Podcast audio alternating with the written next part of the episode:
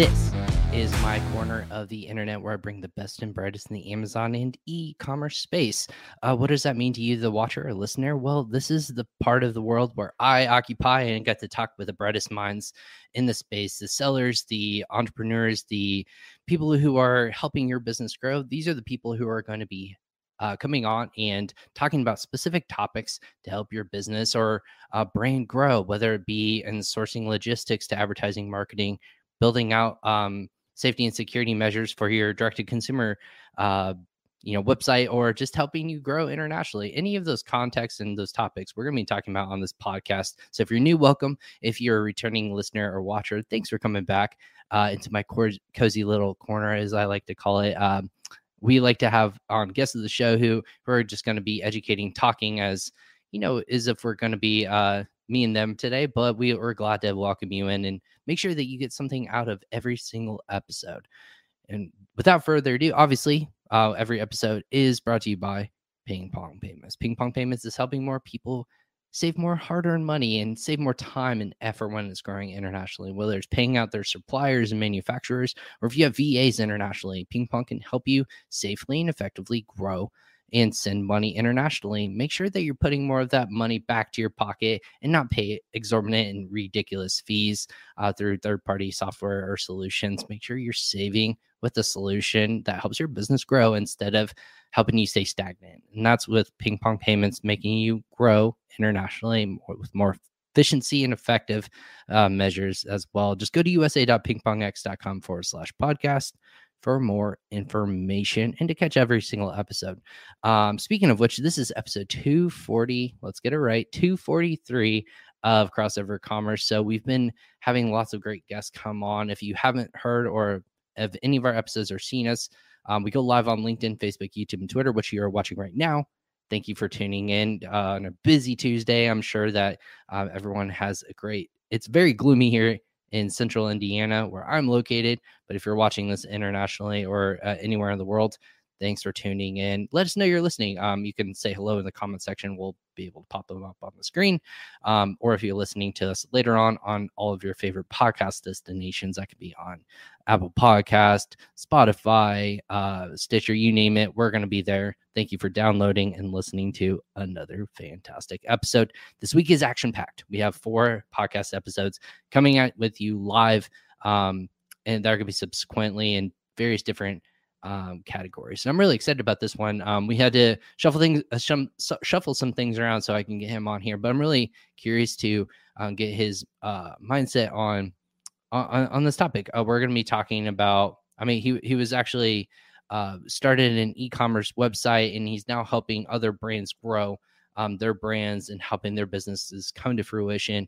CEO, founder of an amazing company called um, Iron uh, Iron Plane. Excuse me. I almost I almost uh, I psyched myself out there, Robert. So I, I am apologizing to you on the back end, but uh, I psyched myself out. I have Robert Giovannini. Uh, I'm gonna say that right, and hopefully I said that correctly because I always add syllables to names. It's my it's my kryptonite, guys. That's why as a kryptonite as a podcast host, I need to get syllables correctly. But uh, I'm excited to have him on to talk a bit a little bit about what we're calling this episode, building the right e-commerce platform for your brain. What does that mean? We're gonna be talking with Robert about that today. So welcome to Crossover Commerce, Robert of Iron Plane. Robert, thank you so much for hopping on Crossover Commerce. Hey Ryan, thanks for inviting me in your little corner over here, or big corner that may be. Yeah, uh, big now. Yeah, yeah, yeah, I appreciate that. and thanks for the flexibility in the last week or here. Uh, no, for really sure. Helpful. Yep, we were talking about that pre-show, so I'm I'm glad everything is you know uh, we were able to reschedule in that regards. Did I get your last name right? Let's let's start there. It's important. You did. You know, Giovannini. Okay. It's a you you, you rolled it. Giovannini. Okay, yeah, yeah. perfect. Nice. So are you? Quote. Here's the question. Yeah. I want to say you're Italian. Are you Italian? I'm Italian. Okay, interesting. Yes. Very true. But your your bio is eh, almost it threw me because this is this is why this is why I pause. As a podcaster, I can typically pull people where they're from based upon their name. This is a little bit interesting. You were uh you were in your bio starts with while in Russia. So initially I start with oh he's from Russia or he yeah. he grew up in Russia. Well, well what's the backstory? I'm going to hear from you. Yeah, yeah, sure, sure. So uh no, so I was born and raised in the United States. Uh, okay. and so uh, Italian American. Uh and I went to the Peace Corps in Russia back in '95, and so Really? it was a it was a little window there where the U.S. Peace Corps was able to actually do stuff in Russia, uh, which didn't last very long. Uh, but we were over there basically working on uh, internet infrastructure and uh, and setting up uh, internet develop business development centers where people could get kind of get in and get online, uh, and so uh, that's how I ended up there. And then I was there for about five years, all said and done, uh, a couple with the Peace Corps, and then on to other endeavors for a few years. So was it one one one area, or were you moving around? Uh, I was uh, based primarily in a place called Saratov, which is uh, down the Volga River, 600 uh, kilometers or you know, few hundred miles uh, south of Moscow, uh, straight south. That's really cool. Well, Yeah. so what? Why the Peace Corps? Is that something you've always wanted to do, or what was the? You was know, right I got it's a great question. Uh, you know, and, it- and it will segue into e-com. I promise you. Yeah. So, you know, we uh, we when I had uh, I had been uh, I had sold a, a business I had, and then uh, went and was going to do a proverbial backpacking across Europe when I was in my early twenties, and and I got I got to France and uh, well, I was running out of money quickly. I, I I didn't realize that the business class ticket cost more than it did on the train, and France so I had- that to you. yeah, I had to get back down to the econ class, and I was running quickly out of cash, and and I realized I didn't like just bumbling around. It never was my style. I thought it was going to be cool, and uh, but I knew I wanted to get back overseas, and so I went back, got a master's degree, and kind of got myself together, and I was looking at opportunities, and just there was this brief window, as I said, where the Peace Corps had this business program going on in Russia. We were the second group to go over, and it just seemed like an amazing opportunity, and so I quickly studied some Russian and uh, and jumped over. I don't know how So- you quickly study Russian, but You don't, you don't, you don't, you know. It was a, it was a five year endeavor. Yeah, yeah, yeah. But you know, I, I had if I had my ten words, you know, that I could at least, you know, fake it. yes, no. Uh, can you help or something Yeah, like yeah, vodka. You know, I mean, anyway, that's that that's reductive, but you understand cool. what I'm So, saying. so with that, so what what what what was your biggest takeaway? Like, how did how did that propel you into you know future endeavors or uh, interests, things like that?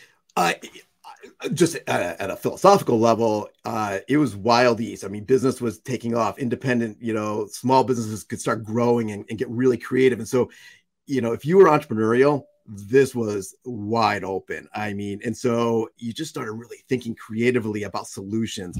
Uh, and so for me, I mean, it's crazy. I mean, e-commerce was just beginning. We were talking 95, 96. I think Amazon was just getting going at that point significantly.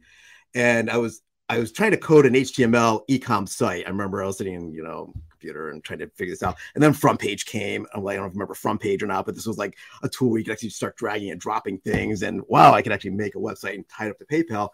And I found this guy uh, at a market who was selling these amazing chess sets. I mean, just beautiful chess sets. I'm like, oh, I wonder if these could sell, you know? So I, I bought a, a bunch of them and I brought them over, started taking some pictures. Uh, and uh, I put them up online. And you know what? Like a week and a half later, I didn't even realize it. I hadn't been checking. Uh, uh, ski slope in Vancouver spent 10 grand sight unseen for one of these chess sets. Now, I don't even think we had a security certificate at the time. I don't even think they existed. I mean, I think it was another year before those came about. I'm like, oh, oh, there, there's something to this ecom thing. You, you know, you, you can actually buy and sell products.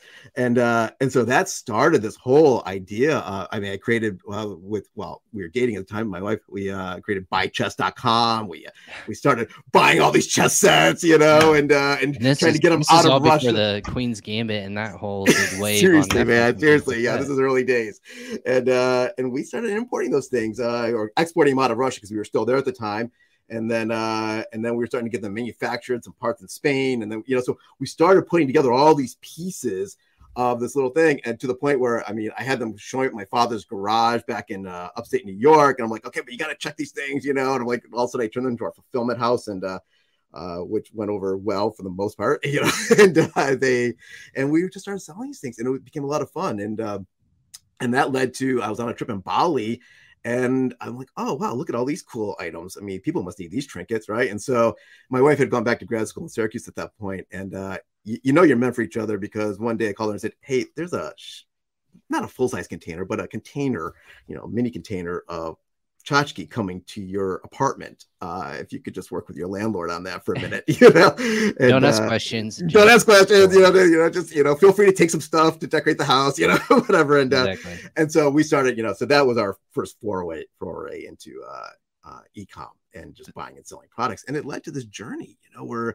um, my, you know, I wasn't a developer or coder. I I've been in this just from the business side, and I've always loved it, and uh, it was about 10 years ago when we started getting asked, uh, "Hey, could you do this for us? Could you build a website?" Sure. I'm like, "Sure, why not? Why, you know, how hard could that be, right?" Well, that was a learning curve, but we and we realized we got good at doing this for other people, and that and that was the birth of Iron Plane uh, over the last 10 years. That's a, that's really cool. I, I love that story of you're. I, I think it's really funny how the initial 90 you said 90 or late, or late, late 90s, 90s yeah. early 2000s your first initial thought is let's sell these online which is a whole different concept because instead of like how how online was so new obviously back then e-commerce wasn't really a thing that third parties can come on people weren't trusting of putting my credit card information or payment information into a, um, a url or something like you said security certificates were not even a thing possibly back then um, I only know these things too and, and nerd out because my father is a computer engineer over at Purdue University. So okay. I got to know like, oh yeah, don't don't do these because you'll get a virus. Everything was you're gonna get a virus. it was like that was a learning curve. It was like you're gonna get a virus if you do yeah. this. And I was like, yeah. okay. Uh it maybe internet's a little scary, but as you get on online and you go to the direct to consumer, that's how I I got involved too. Is I was kind of thrown it. I didn't know anything about selling online. I just knew I like to buy things online, but the buying and selling of things, driving traffic to websites, you had you had all of this preconceived notion. You're like, yep, this is the place we need to be. So is there was there more to that of like, hey, this is how business is gonna be done? You found something cool, but you wanted to share it with other people and think other people would find really cool value in that too. So what was that process of no, trust me, this is gonna be something that's really cool and unique and we can grow it from here? I think because I came at it from a I want to make money doing this. Uh, sure. Uh, it wasn't a vanity project. It wasn't uh, you know me showing my coding skills. It wasn't me uh, having to sell my those kinds of services. I always was talking to owners, particularly in the early days, it was owner operators of, of smaller companies at that time, and be like, look, you know, here's what I did. I spent this much money. I wasted this much over here. I spent this much over here. This seemed to work. You, you know, you could do something similar. Let's just go slow and take it step by step and make sure your business goals are being met. Uh, and I think that was our unique. Pers- I think at, least at the time that was, you know, and I had the street cred, if you will, of having you know wasted a lot of money already on my own stuff and uh, and figured out what you know kind of a formula that was working at the time and uh, and you know, when things were changing fast and furious, and uh, uh, and so it was just always a matter of okay, let's just let's look at the whole picture and break it down and see where we want to take it. So, or so when when you're doing this, uh, Iron Plane is how old? Um, how, 10, how... 10 years officially. Okay, think, so that I think it's been eight since we really okay coalesced. So your idea came in 2012. Yeah. Early 20 or late 2013 or so, and yeah. like you said, eight years. That would yeah put you 2016 or 20 2006. Am I doing it all right? Am I doing math right? 2014. And oh, 2014. I had it. I, had, I did not add 10 years somewhere in there. So, anyways, it feels like it should be a lot uh, more recent. But yeah. Um. So in the time when you're doing that, that's interesting. Why not? So you're talking about direct to consumership. Why not Amazon? Why? What? What was it about you pivoting towards direct to consumer websites instead of? hey, I'm going to go on a marketplace and, and maybe help people there? So, you know, it's interesting. I've always had, well, up until a few years ago, uh, we've always owned or been a silent partner in various e-com sites just to sort of keep our uh, our hands in that game, right? To understand from that perspective uh, what's always going on. And so, even from the earliest days, uh, as soon as it was possible, I was selling our products big at the time. Uh, even today, I still think it's relevant. Uh, you, you know, and we would always tell folks, don't don't negate don't miss out on selling in these other channels. I mean, you have this product data, that's your goal. I mean, you have this the ability to fulfill product. And if you've figured all that out and you've got this data set, there's no reason why you shouldn't be in as many malls, if you will, or on every street corner that you can be in as long as the numbers work out. I mean, this is it's it's the proverbial low hanging fruit uh, of getting your your brand out there and things. So so we did early on. Um, I was I had one line that was only Amazon based. Uh, it was another company. They asked me to help them do that. Um, I remember they ended up getting kicked off Amazon because they didn't fulfill something quickly. I, there was one product that went out of stock quickly. I don't know. It was a screwy thing at the time. I think Amazon still has these, you know, still is very tight on their their metrics, but Uh, but my account was tied to them. And so I was not allowed back on Amazon. I think it took me two years to get back on Amazon personally because I had to keep working through our reps there. I'm like, look, you know, it wasn't us. we were just helping them to get here, and my name was associated, and so I could never, uh, I could never get back on. But uh, you know, over the years, uh, we've always recommended that people be in the marketplaces and as well as D2C. I mean, it's just a, uh, to me, it's a no brainer. Yeah, I want. I agree. Uh, omni-channel approach is probably the best approach. I think a lot of people are seeing that now. Is yeah. you can just thrive holistically as a brand, necessarily just in one context. Uh, mm-hmm. you, you can grow it and you can start it. I think that's the easiest. I always say Amazon's the easiest way to get started and to get going, get those gears really in high uh, moving fashion. I think direct to consumer ship, you almost ha- you need a. It's like a craft or a um, um, a very artistic way of putting something together. You need to drive traffic to it. So that that's a step you need to build it so that it's an easy checkout process. Every website's different, unique. So you need to build out all these different systematic approaches and then make sure that people have a good experience part it. And then also, oh, by the way, make sure that they convert and have the product, you know, be be trustworthy or the website be trustworthy instead of, you know, like you said, um, it could have been any person when you initially when somebody randomly in some ski slope somewhere bought it. Uh, you, you don't know who these people are. I, I got an ad the other day on um, Instagram and I was like, yep, blindly just no problem. Put my credit card information into the, the context and seemed legitimate to me. So there's that shift mindset of, hey, you have to actually have, have a trustworthy mentality on a D2C website. Is that is that a psychological thing that you think, or is that something that not many people are thinking of right now? I think versus a marketplace, I would say. Well, okay, so I mean, from a marketplace perspective, if you are if you're an unknown brand, uh, and you're a consumer looking to buy, right? I mean, I think you know we all go to Amazon to look up a product, right? I mean, that I mean, at least I do. Uh, I probably shouldn't generalize, but I'll go there and like, okay, you know, I love tools, and I'm always buying tools, and and I won't necessarily always buy from the cheapest ways because sometimes I want the the support or the expertise that uh, maybe a a D2C site or company can provide. Sure. But I will typically go to Amazon because by and large, I'm going to look and see the you know the reviews. I'm going to be able to get a a more fuller picture of the product, right? Uh, and get an idea if this is the right fit for me um, particularly the more custom or the more expensive the item is. So that said, this is where Amazon has this limit, right? As soon as something gets very custom or uh, doesn't sort of fit the frame of Amazon product selling, you know, this is where somebody might have to think creatively on what they're going to sell there but then have their D2C where they can be more, they can have their more complex products and services that they can offer. So, but so I do think, yes, I think that customers uh, will use that as a validation point. Uh, if for no other reason, you should have a brand there just for a validation point. Uh, and then they might come back to your website. I think that if you're just starting out selling, I think marketplaces are fantastic because it's low risk. You can validate a product. You can validate your pricing. You can validate, can, do I have a, a fulfillment engine beyond FBA or anything else, right? Do I feel like I have the ability to get these products? I can fulfill them. Customers like them. I'm not going to have a, you know, crazy returns. All those pieces.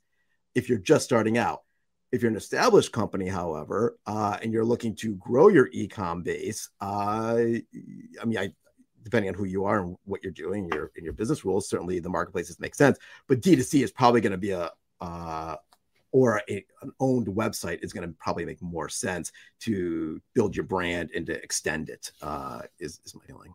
That's amazing. Well, I, I like that concept. So, Robert, who who's coming to you um, for advice, or her kind of are these the people that are on Amazon or other marketplaces that are already established, or are they coming in with you right out of the gate and say, "Hey, I need to build a website. Um, I need your I need your guys' help over at Iron Plane." Like, who who's that that you're seeing more nowadays? It's certainly shifted quite a bit. Uh, in terms of it used to be we get a lot of new builds people coming in i think that uh, two things have ha- two or three things have happened to shift the market that our typical client probably has something already going these days and they're either looking for a rescue we call them uh, things are just going horribly wrong and they need it fixed yesterday or they're looking for a whole new idea, but they have pretty good concept of where they want to take it.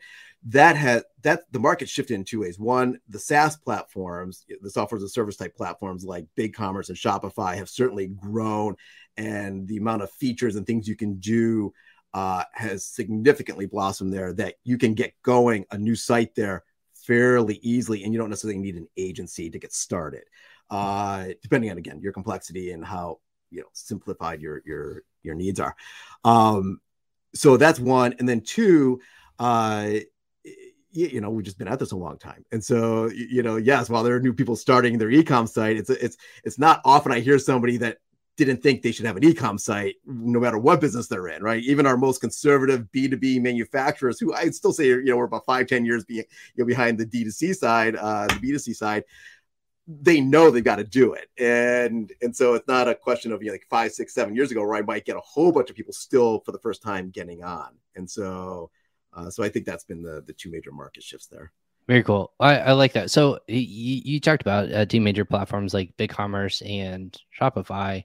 I'm familiar, and I started my journey on a different platform on Magento, and I think that's one you guys mainly focus on. I'm gonna yeah, yeah. I'm gonna shift this. Not many people want to go in the Magento uh, hole, and I I really want to dive deep with this. You first off, why? And second, um, um, with, with so much like um, clamoring of a lot of people are like, hey, build a Shopify site, BigCommerce site.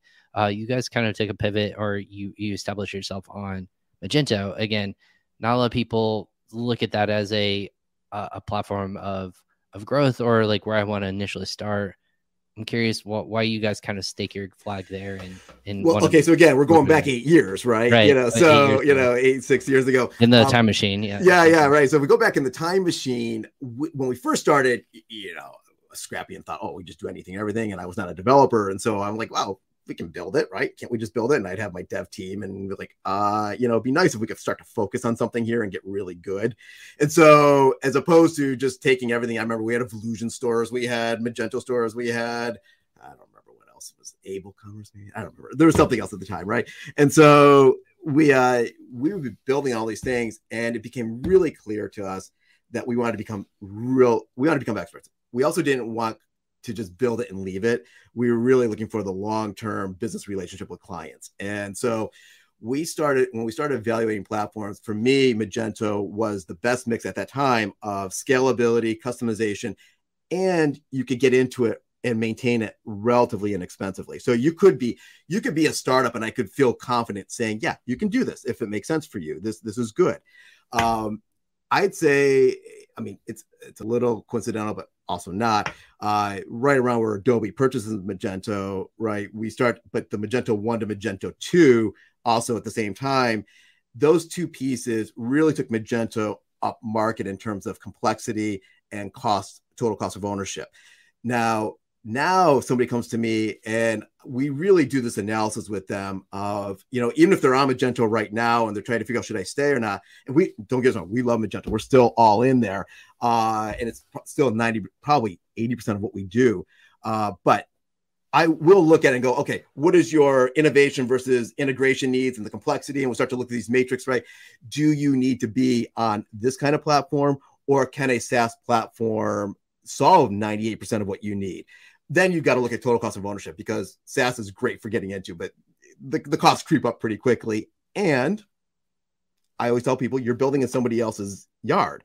You, you know, I mean, you it's like owning a great restaurant. You start it right, and then all of a sudden the landlord goes, "Oh, this is highly successful," and they start raising your rents, you, you know, dramatically, and you really can't move because your location's so important, right? And so this is a little right. bit of I always tell people SaaS platforms. If you're stuck in there, you just got to realize there's a business calculus that has to go into that analysis uh, because you know if it's going to take you 12 months to migrate off it that could be very expensive if you ever need to so depending on your complexity. So i have a long story short magento we we realized uh, even just pre-pandemic that the market was definitely shifting.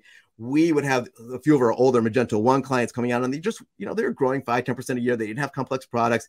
And they're saying should we go to magento 2 and we're saying you know, in our heart of hearts, we can't tell you you should be doing this because you're going to have to dedicate minimum 30 hours a month just for security and support and maintenance, not including sort of growing with it and improving it, right? And let's not even get into issues of making sure it's ADA compliant and PCI compliant and everything else compliant and secure. So that's what led us down the path of saying we wanted to offer a SaaS solution that we could also stand behind. And then we looked at Shopify and BigCommerce with the two bigger players, you know, that we looked at. Uh, we looked at a bunch of things, and we actually, for us, we settled on BigCommerce. We felt that the technical stack, the APIs and things like that were stronger for for our more complex custom oriented clients than what Shopify would uh, allow them to grow into.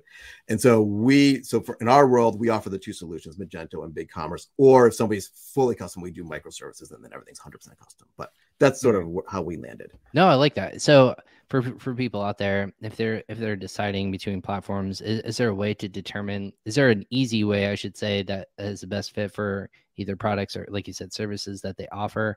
Um, like you said, I, this is this is maybe like the simplistic mind of me. Of mm-hmm. I not own a Shopify site. I feel like it's a it's a templated service where you can maybe like build out and can get a little bit more customizable the more you pay, clearly. Yeah. But um, it, it's kind of a, a set and forget it. It's pretty easy, straightforward. A lot of people you know like it because of all the widgets and add-ons and, and the integrations like happen because of it. Um, BigCommerce is a little bit more complex. It's kind of like the hey, know what I'm doing. Um, I can have a little more complexity to it. And then Magento is like you have to build out everything yourself and kind of you get really customizable. It's almost like the I I'm gonna say this really maybe this is the best way to put it. Uh Android versus uh, Apple products of Android's like, oh, it's the tech savvy person, and Apple's more of the simplistic, hey, I just want something where I wanted to operate, I wanted to be functional, and it's it's nice and glitz and glammy and straightforward. Is that how do you? I, I think so. And, and, and, so when we start approaching those questions, so I this is you know what platform should it be on? Yeah. Well, okay. Let's let's back up the question. Yeah. What do you want to do? Sure. you know. What, you know. and so yeah, maybe let's for for everyone who listens to the show. It, uh, I think from the standpoint of I have a product based business. Yeah. I want to sell it online. Want to grow it with me. Something that I know that if it's valued later on, I can either pass it on to somebody to have them you know mm-hmm. uh, so, something that that people are going to see value in. If it's oh it's on a magento platform uh, maybe someone doesn't value my business as much as if it was on a shopify platform or what whatever that is that's on the business end. But if i'm a consumer based product business which one's going to be the right fit for me? And i think that's where i would go with that. Yeah. So i think what we will i will always ask somebody is you know let's let's let's look at your needs, your needs analysis, right? And make sure you've taken into account all your stakeholders because owners and CTOs and CMOs and vendors and partners and consumers all have different ideas what your website should do. So we want to get all that those pieces in place because otherwise somebody's not going to be happy six months. Of course. Right. And so once we've got that down and we sort of look at, you know, what is your let's never think out even more than three years. I always tell people, you know, if you've got three years on your website, you you've done great. Okay. So let's you know, so we're always sort of thinking a three year comparison across the various platforms uh, in terms of total cost of ownership. And uh, we're basically saying, you know, they're like, well, I've got a hundred million dollar year company. Should I be on Magento? Well, not necessarily. If you've got one simple product that doesn't have dependencies on its on its options and it's you're not integrating with a complex, you know, ERP system like P21 or something like that, and and and and okay, you know, Shopify or BigCommerce could be the perfect solution for you because even if you are putting a lot of business through those SaaS platforms, uh, if it's simplistic and you needed to get off, the chances are it's not going to be that hard to move off later. And so, and and you can let this is what I always tell people: we want the technology to fall to the back. You don't want the technology to drive your business, and you don't want, unless you are in technology, are you right? You know, but you know, essentially, if you're selling product, we want that to just facilitate your business goals at all times. And I think where people, I think I was talking with a client yesterday, they're on Magento, they're on Commerce Edition, uh, they're well established company. And I, I, I feel I, I feel their frustration with Magento, but it's because I think they've always it's it's never been set up correctly. This is a what do we call a rescue, and so they've always had to wrestle with it. And it's always you know, like, and and it's a black box that they're wrestling with. They don't have an IT staff that knows it inside and out, and so you know, to them, it's just like this morass of just always expensive things that never work quite the way they want to. And so we actually sat down and they need to be on Magento. We looked at it like their product configuration is too complex for real. You have to really jigger, rejigger things to get them to work in Shopify and even BigCommerce. A little more flexibility, but still would be a mess, I think. And so Magento for that and their ERP integration made the most sense. But we said, look, let's strip away all the stuff and get it to the basics where you're just, you know, it falls to the, you know, back and it's just running the way you expect it to run. And it can. But like you said before, it, you know, if you don't, I'm not gonna say it's a sports car. I mean, nobody would call Magento a gentle sports car, but you know, it definitely needs uh, for many reasons. but uh, but you know, it needs to be tuned correctly. And whereas on your SaaS platforms, you typically are not worrying about that unless you're running up against API limits and other things that you you have no control over. I, so. and you brought up a good point. I think a lot of companies you know, on the beginner side of things, of they're the, they themselves are the IT team, they're the support team, they are the. I have to make sure if something's broken, I have to fix it myself, or at least I have to know what I'm doing. Um, so ease of use and be able to, you know, not run into those issues. I myself, when I was doing our D2C website, if something was broken, or if I was building out landing pages, I have to go on the back end. I was told very many times by our support staff, you know, that was a a con- contractor, hey, don't publish anything, don't uh, click this button unless you really mean to. Um, it might take a little while to recache, re, re, re uh, you know, reset the whole system. But if you don't, if you tweak one thing and it doesn't cohesively work with the rest of your website, it's actually going to be detrimental to your business and you can break it and that can lose on sales. Um, I broke our website twice, and that's not for lack lack of me yeah, for yeah, for saying publish something when I didn't want it to. It was the lack of um, it didn't grow with us quick enough. It didn't scale, but that was a server thing, not a not a website thing. So I digress. Um, no. what, what, what in that regards, um, what do people look for more now? If are they looking for ease of use, or are they looking for like, hey, I want the wow factor. I want something that's going to be like flashy and um, more like UI focused instead of like a reliable and durable on the back end, like the nerd side of me wants to go into. The great thing is, realistically, uh, if the platform can, whichever one it is, a Magento or a BigCommerce, if the if the features and functions are there, chances are the back end is going to work the way you need it to work. And so, and the beautiful thing is, uh, the front end can be and should be what you need it to be. And so, because you can run these headless now, which means we can get in and, you know, using progressive web apps, PWA, and everything else and make these beautiful uh, designs on the front.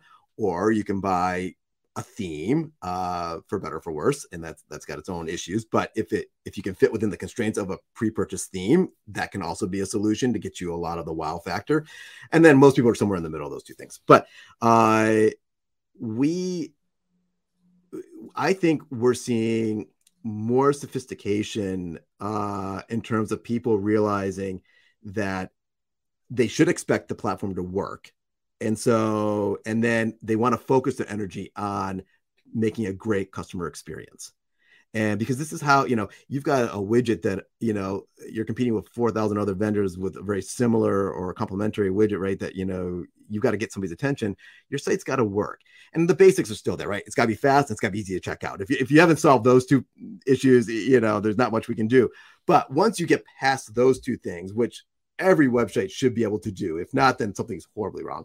Uh, we got we tell people we're like look let's let's get into how are you going to make these products sing? How are you going to make them stand out? I love one of our clients Gat Creek uh, they're a us based manufacturer wonderful furniture and you go on their site now and they worked with Threekit one of our partners to do 3d virtualization of every single one of their finishes so because you can't have a sample there'd be 40000 samples of their furniture in every single thing they build. So a dresser comes in 10, you know, three different wood styles and 10 different finishes and all these things and different brass knobs. And with Threekit, we were able to virtualize all of that, integrated 100% into Magento so that all the options and pricing, as you're seeing the 3D virtualization come up of the colors, you're also getting true pricing and based on all those options.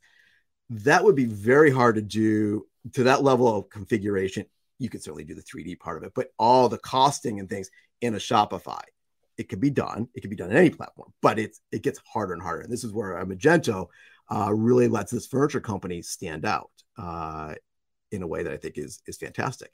Not to mention it's being you know not them particular other furniture companies we have same thing, but all that costing is being driven from an ERP system live, and so and it's a and it's a cost up you know for pricing and not only for consumer but then for wholesalers and sales reps coming in and needing to get pricing and quotes and b2b this is where your your more complex platforms quickly uh, give you what you need to grow and scale yeah that, that's really cool i i like um i think a lot of that makes a lot of sense um, Sorry, jumped around a lot there. No, but, you know, yeah, no it's fine. Yeah. Uh, no, uh, so so Robert, I uh, a couple other things I know of, maybe of note that that when when people are going through this, I, I think there's something curious, like you had mentioned earlier, of as people are coming on marketplaces, which again, there's a lot of benefits and pros and cons that come with it. Obviously, the cons would be, oh, I have to pay to, you know, uh, referral fees or storage fees and stuff like that. But the logistics of it all is that's where shoppers shoppers are. People um, love the perks of it. Of I can get my products quickly, effectively, efficiently, so on and so forth. There, there's a cool kind of like crossover. Lack of a uh, podcast uh, pun. There's no there's no lack of podcast puns here.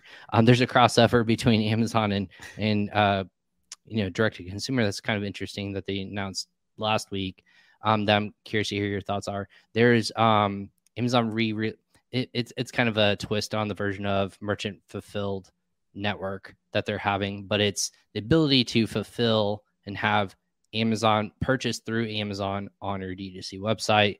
And it, it's a cool concept of hey, if your products are there, you can still trust the uh, the Amazon brand that it's going to be fulfilled through their logistics chains, uh, their their resources, things like that. Have you heard of that? What, what's I haven't. I feel like I should have. oh no, so, it's okay. Yeah, so, yeah, yeah. um, I, I, let me. I'll pull it up and I can we okay. can circle back to it. Yeah. Um, maybe I'll I'll bridge the gap here. Um, when, when people see that trusted of of ways to either, um, again, I talked about having the idea of putting a credit card into a, a you know into a website what where where do people get the most trust of when it's going to D2C websites? Because obviously we were talking about marketplaces, people know the name, the brand, so yeah. on and so forth. It, is there where do people lack trust or need to see the trust?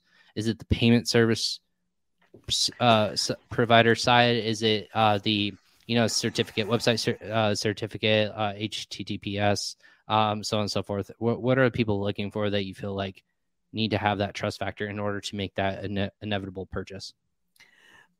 I think if if it's if the site is flashing as secure, the site is not secure. I think you got. I mean, that's basics. Uh, that that's most consumers are to go. Eh, no, probably not to do something here, even if they don't understand why they shouldn't. I think that most consumers that that's a flag. I'm to move on. Uh, but assuming you've solved that, you know, because those are pretty quickly solved in their basics, right? I, you know, I've gone back and forth over the years. I tend to think give more people ways to pay at checkout. I, I think for some people, you know, yeah, I want to pay with Amazon because I feel like it's going to safeguard me in some way. I don't know. I, I mean, I, I think at the end of the day, just offering people multiple ways to pay is always a good thing because you know everybody has a slightly different preference and it doesn't cost you really very much more other than some accounting in the back end to offer various payment methods. So i think that that and i think it also just establishes a little more of your credibility but i don't think it makes or breaks the credibility on the site of whether at least in my case or that i've heard from our clients that somebody will put in a credit card. I think it's the other pieces. I think it's the uh, you want to show that your site stupid things right don't have your copyright say 2018 on the bottom, right? You know, uh, right. right? You know what I mean? Like, I mean, I know. Which, which I have a question for that. Is that what? What does that stem from? I, I think people when they see that, is, is that important? Uh, I, I think I'm I'm a little hesitant on saying, is that a business thing? Is that a website thing? What what what does that stem from? Having that down there or just in yeah, general? Oh, just like copyright in the put year. Of, I think that you know, like uh, the, book the, or designer made the site in 2016, and nobody's uh, nobody has updated the page since then, and so that's what you know, or it's an oversight, and it's a. It, it seems so trivial, but it's like, gosh, are these people for real? Are they still here? You know, it's 2022, right?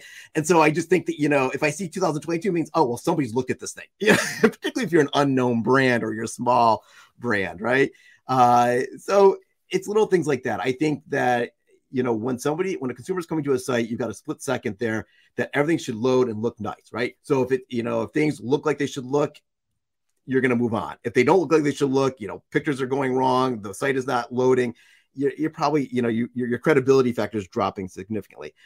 To get the sale, I think there's nothing better than social affirmation. I think that you know whether it's your uh, uh and I'm going to use this, I'm going to say TikTok. I I you will not find me anywhere there because I just I got to learn this now. Apparently, my my my twelve year old niece was like, "You got to be on TikTok," and I'm like, "I have no idea what you're talking about." And so, uh, and so, but you know, I was talking to a, a a woman who runs Beverly Hills Lingerie, and they very much are. She owns the company, and they've built their brand a lot on TikTok and well established. And uh, but whether it's there or Facebook or Twitter, wherever your market is, is where you got to be. But I think having that kind of live or dynamic information showing up on your site, it it counters the you know the copyright thing, right? Or validates the we're here, we're active, we're available. Um, I think live chat, I think anything that somebody can validate that there's a person there, that if I have a problem, I can I can call somebody, I can deal with it, I can ask a question. That I think is almost enough for most consumers. Uh, is that a uh, is that going to be more of a um, like what what would be like a third party thing? Uh, because we used to have um, not McAfee. There, there's like a, a web eh, um, web something trust marks and things. Yeah, trust, like the... yeah, basically like what are the trust ways, trust trust in reliable ways that people can say like, oh yeah, I can I can build that up. Like trust bars would be one thing. Like, oh yeah, ping pong is featured on these websites. Uh, for example, that that's an easy trust bar for people to say, oh, they're legitimate. They have like media coverage, so on and so forth. But with, with direct to consumer companies, I would say, I would assume there would be like, reviews. yeah, like obviously yeah. on the payment side, you're like, are they're protected by Stripe or they take Stripe or whatever it is. Um, and the website, there's all these different ways that I know from the back end that we tout that we're safe, secure, and reliable. But is it as simple as like, hey, making sure that you have customer reviews and they can find them and their social proof? I think so. I mean, I think, I think, I, I think thought there's gonna be something more. no, I mean, I, I mean, okay. I, the problem is nobody, you know, people aren't doing it as much as they should. You, you know, I think that. What do you mean where, by that? well, I, think, think brands uh know they should get into this, but I think that they don't. This is what we talk about. You know, I, when I'm talking to brands, I'm like, look, we want your technology, you know, the nuts and bolts of technology to not be the thing you're focusing on. You want to rely on us to do that for you. You you want us to quarterly sit down with a strategic plan, say, okay, we're going to make sure you're secure. We're going to make sure you're ADA compliant. We're going to make sure that things are working the way they should work. That your API integrations are working. You know, and we're going to execute whatever new functions and features you need.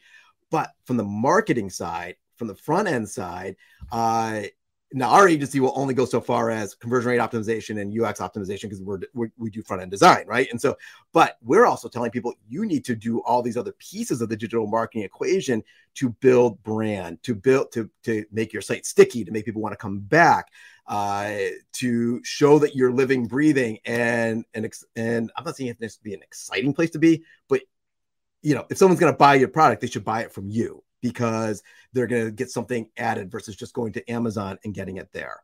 And uh, and that's where we're always trying to get people to think about how they can incorporate whether it's content from their team, whether it's social proof, whether it is honestly feeding their products from their website, interestingly, into your Instagram marketplaces or into these other social areas where you can buy direct there because you're going to get more social proof on those platforms in some ways.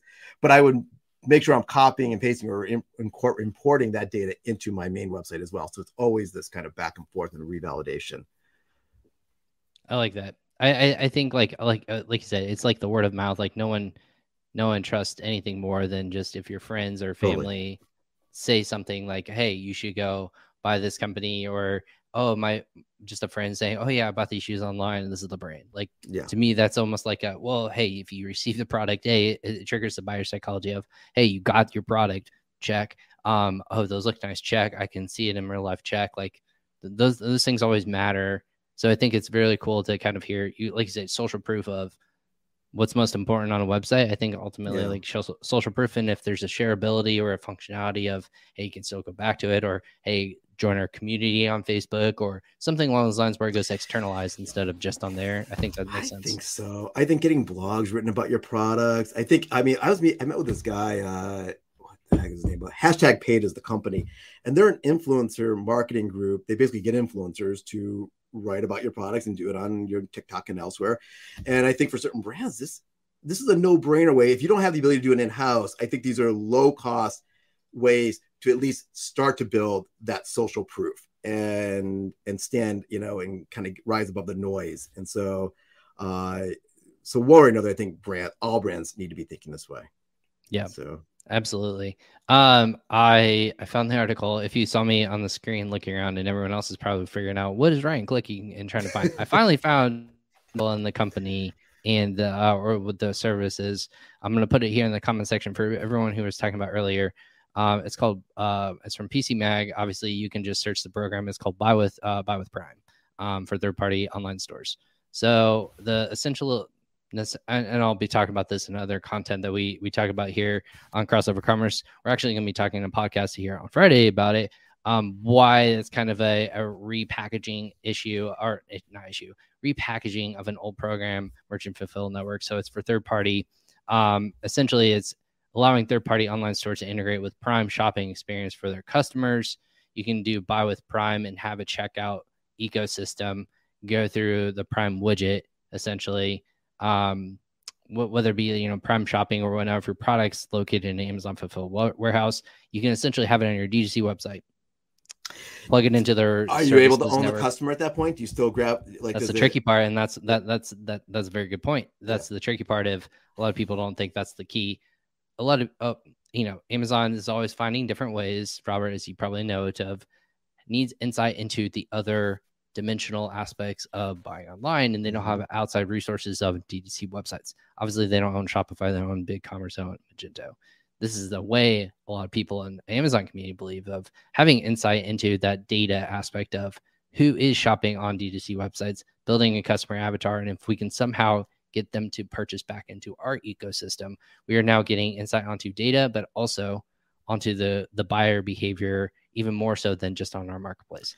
So it's kind of a do I, I want like Amazon to have that customer? I don't or, like it. I don't like right. It. You know, so what, you, so for, uh, what I'm going to ask you is yeah. why don't you like it?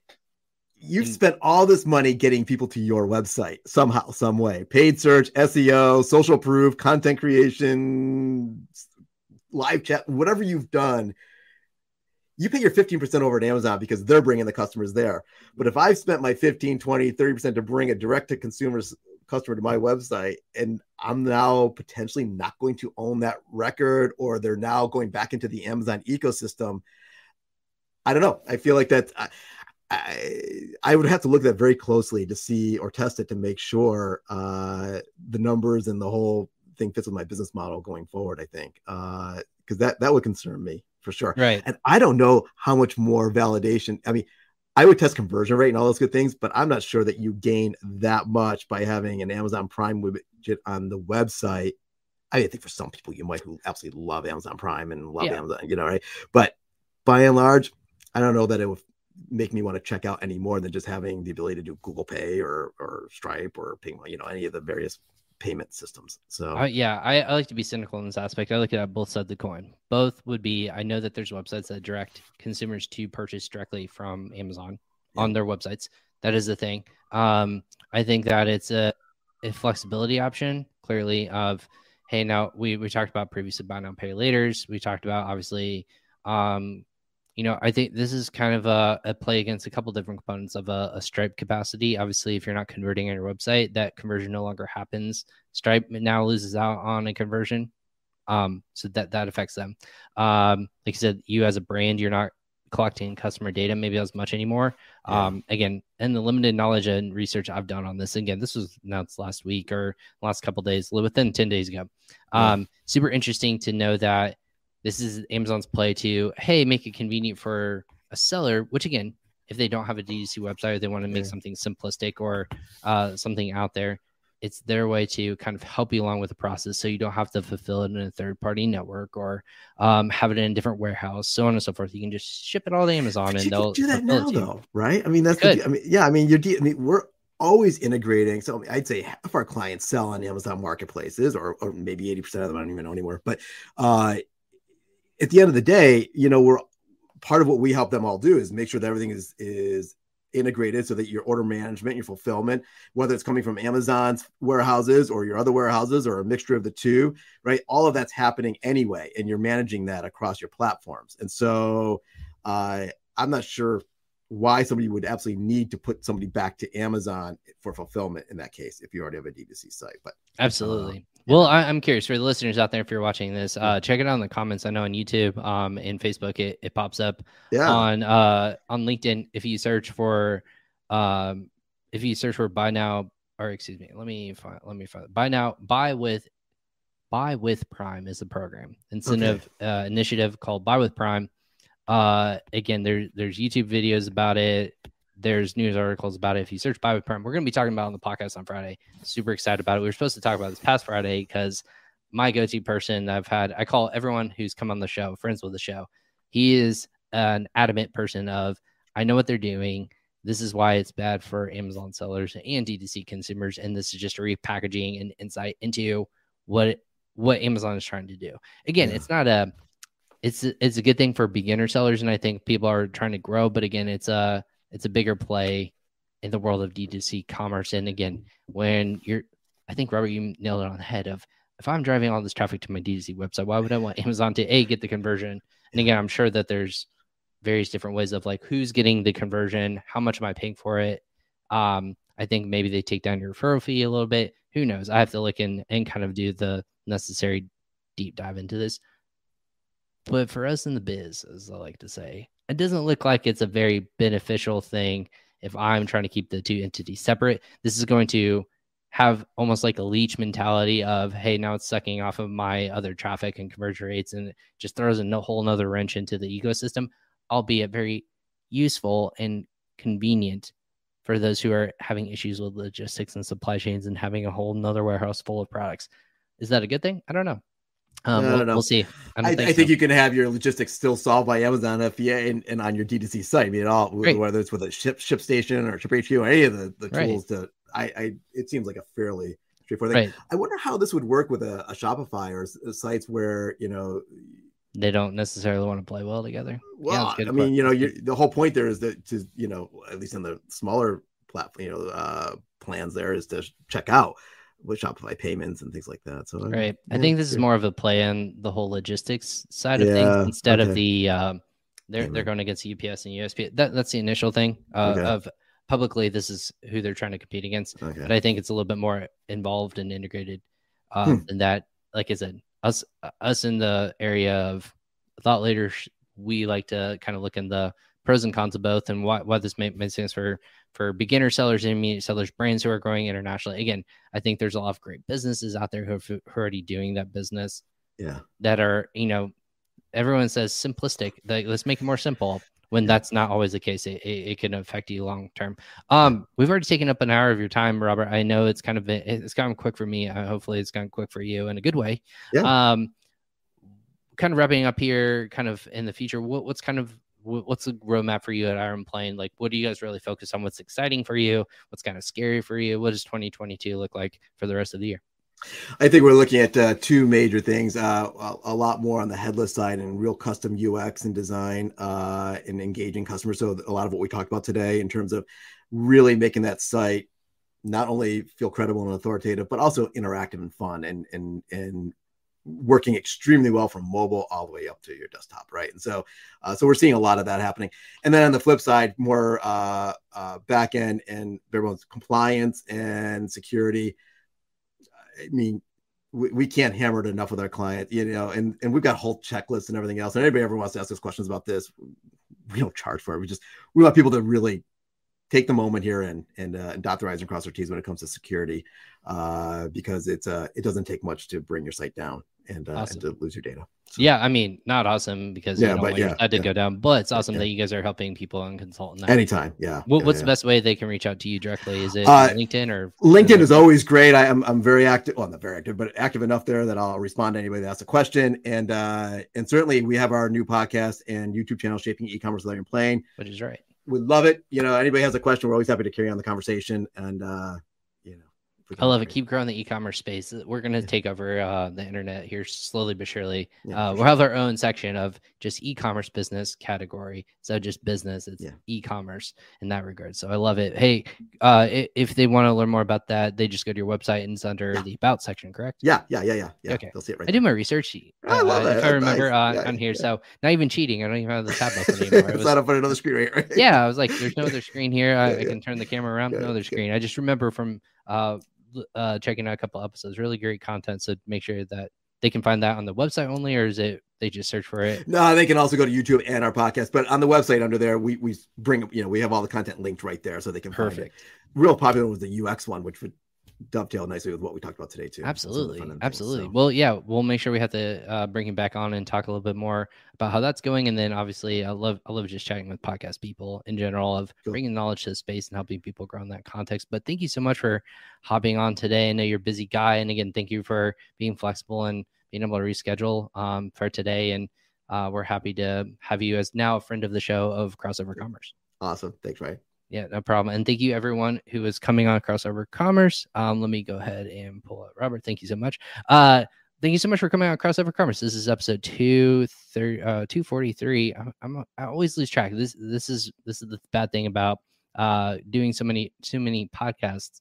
243 is what this episode number is. I just need to have a sticky note from now on for every single episode so I can refer to it. Um, we appreciate you guys tuning in live on LinkedIn, Facebook, YouTube, and Twitter as also listening, um, you know, after the fact when we uh, release these audio episodes as well. Couple quick notes. Just want to kind of shout out uh, some cool things that uh, we're doing here in the next couple of weeks here over at Ping uh, Ping Pong Payments. Uh, the Ecom Co-op event. If you haven't heard of it, you definitely need to make sure that the uh, in the comment section you'll be able to find it out. But we at Ping Pong are on the road. Here we'll be in New York and uh, New Jersey here next week in May there is an event that's uh, in conjunction with the Prosper Show, not your typical seller meetup.